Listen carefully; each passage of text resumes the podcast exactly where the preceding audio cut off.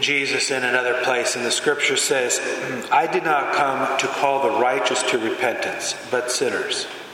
Begs the question are you righteous or are you a sinner?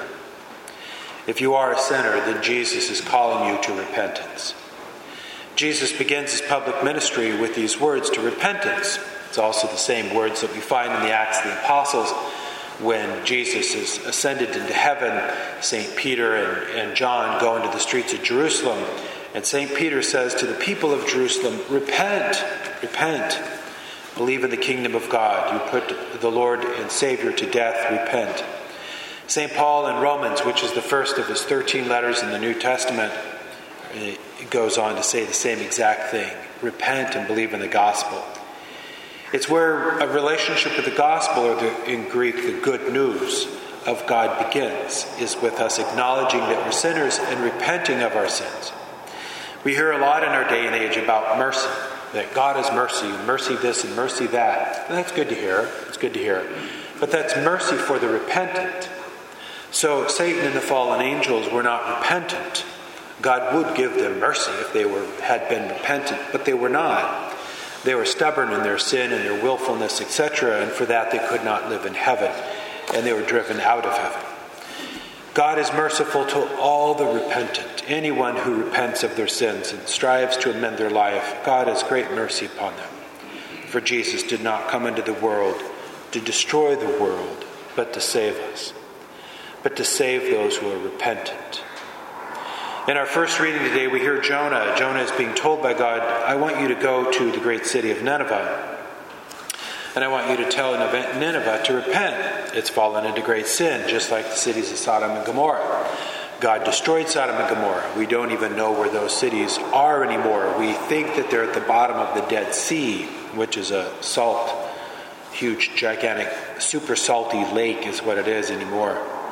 But Nineveh still stands. It's in northeastern Syria. I think the Muslims renamed it, but it's still Nineveh. Nineveh was not destroyed by God. It was not destroyed by God because they actually repented, which is so very, very rare. The vast majority of the time that God calls people to repentance, they don't do it. They continue in their comfortable status quo, whatever that is, because repentance has at its core a change in behavior and life. And we don't want to change. We like our flesh pots and our TVs. We don't like to change. But Nineveh goes pack, or Jonah goes packing off to Nineveh, and he finally, after much fighting with God about this and being a spoiled brat and the whole bit, he finally goes to Nineveh and walks through the town skulking and telling them to repent. And, and what was amazing about Nineveh is that the king and the people listened to him and thought, this is true. God will destroy us unless we repent. And so they went to their closets and got their sackcloth and ashes and put it on and sat around for a few days until God was appeased by their penance. But even then, Jonah went off to skulk some more. What a sad story. In our second reading today, St. Paul tells us, quote, Time is running out, for the world in its present form is passing away. He doesn't say that the world is passing away, but rather that it's in its present form it's passing away for in our present form we're passing away. Everyone's life is as short as the blink of an eye. As short as the blink of an eye. And in the blink of an eye, people won't repent, which is stunning because all eternity, unimaginable, unfathomable time lay ahead of us. And the decisions that we make right here in this blink of an eye determine that eternity. And so Jesus tells us the word repent is mentioned 101 times in the Bible. I looked it up in my concordance. It's telling us repent, repent, repent and get straight with God. Why don't we? Why don't we? Well, before we get to that, how about why repent? Why does Jesus insist on this? Jesus tells us in Luke 13, 3, he says, quote, But I tell you, if you do not repent, you will all perish. If we're just going to sum it all up, all of the, the, the times he speaks of repentance, the, the parables that he has of narrow, difficult roads and people going this way and that way, etc. If we just sum it all up, we can boil it down to that one statement in Luke 13 3. Jesus, but I tell you, if you do not repent, you'll all perish. that will be for nothing if we don't repent. So we repent because our salvation is dependent upon it. And we also repent too because we want liberty to live in virtue and grace in this life. So, not even just to get into heaven in the next life, but to enrich and make this life much, much better. Because by its nature, sin slaves, it enslaves. Most people listening to my voice right now have a bad habit or multiple bad habits. And you know how you want to break those bad habits in whatever form they might take, and how hard it is how the intention is, oh, well, I'll, I'll get to it, etc., kind of thing. But sin enslaves, it binds, it truly does. And our Lord truly wants to liberate us. He does. He loves us so much, so much. Begs the question what do I have to repent of? I mean, based upon how many Catholics don't go to confession, you would think that Catholics apparently are sinless, or they have nothing to repent of anyway.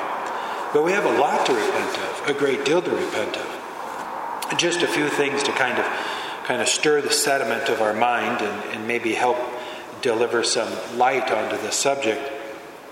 Here's something that most people can repent of too much time with the television set on. If I was to sue my parents for one act of malfeasance, it would be that, that they ever had a TV set in our home. I wasted 6 to 14 hours a day of my childhood from the time I was two years old to the time I graduated high school and left home. What could I have done with 6 to 14 hours a day of time? Well, multiple things. I could have done my homework, which I never seemed to find time to do, I was too busy watching television. Could have practiced the piano. I was kind of good at it. All of my siblings, we all had to uh, practice the piano. Myself and one, maybe two other sisters kind of had a natural aptitude for it. And I even wanted to take piano lessons. I was in grade school, I kept bothering my mom, please let me take lessons, let me take lessons. But there was a rule you had to wait to the fifth grade or something. I think she might have let me start in the fourth or something. But there I was. It didn't take long before I wasn't practicing at all. Why? Because I was wasting my time on television. Watching too much television can be a mortal sin. So can spending too much time on your smartphone. The average American checks their smartphone at least 40 times a day, teenagers over 100 times a day. We can get by on checking our smartphones half as much, and our day will be just as wonderful and full and just as informed. Too much time on the internet, surfing the internet, YouTube videos, and TikTok, and whatever else. Too much time with sports, hours a week on sports. Who's being drafted, who's being recruited, and, and not even counting the games for women too much time or focus on shopping. Not enough time with prayer. Imagine spending even one fraction of the time that we do with a screen on in front of our face, using one fraction of that time for prayer. Or when we do pray, it's distracted and we only give God a couple of minutes. That might be a mortal sin. I know for myself, I don't pray the office, that's a mortal sin. It might be, in your particular case, whoever you might be as an individual, a mortal sin for you not to be praying more. Spiritual reading. The vast majority of Catholics do no spiritual reading. Nothing. Just whatever.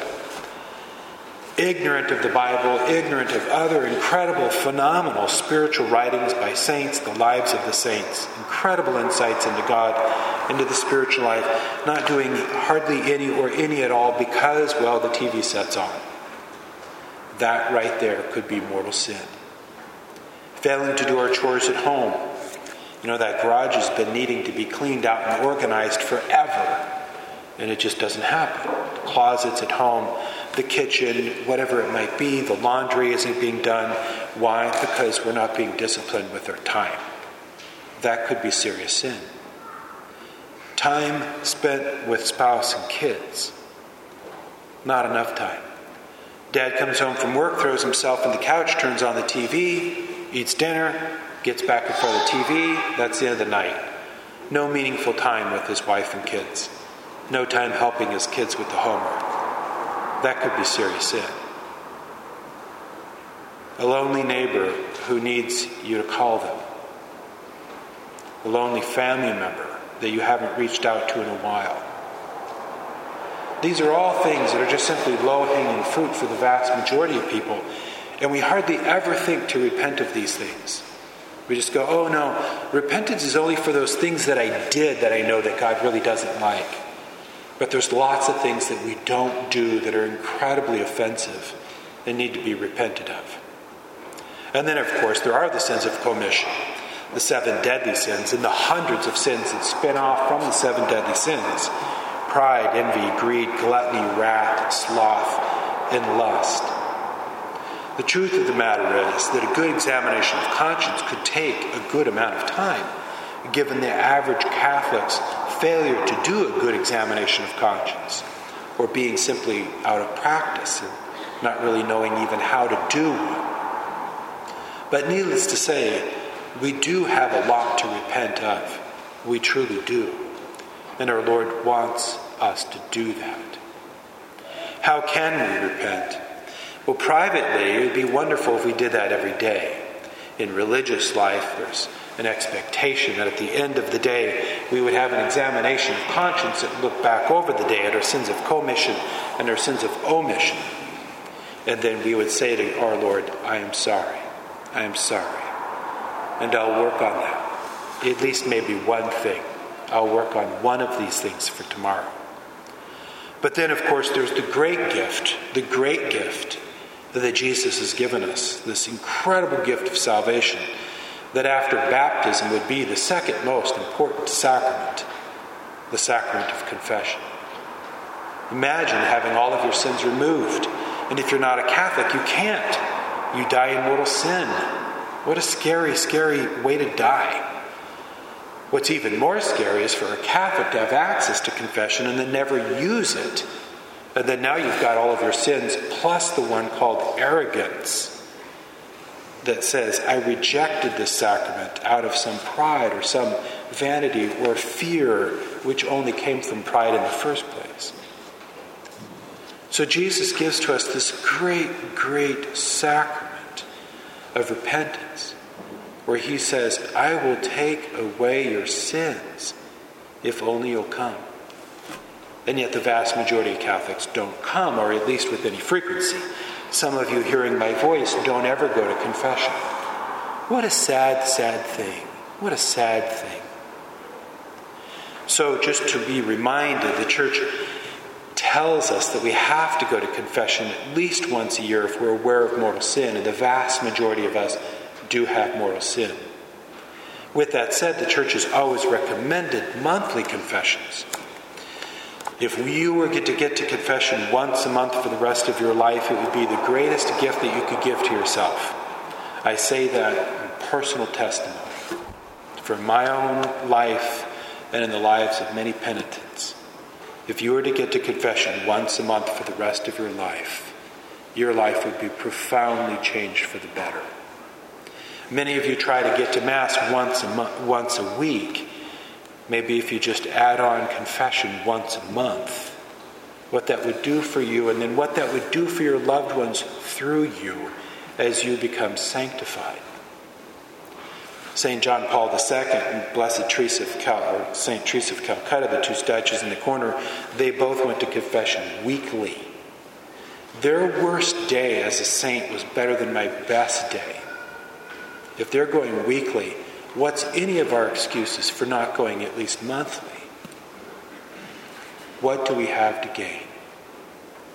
Eternal life, the beatific vision, light beyond all light, love that pervades every cell of our body, joy and happiness for countless, never ending eons of time.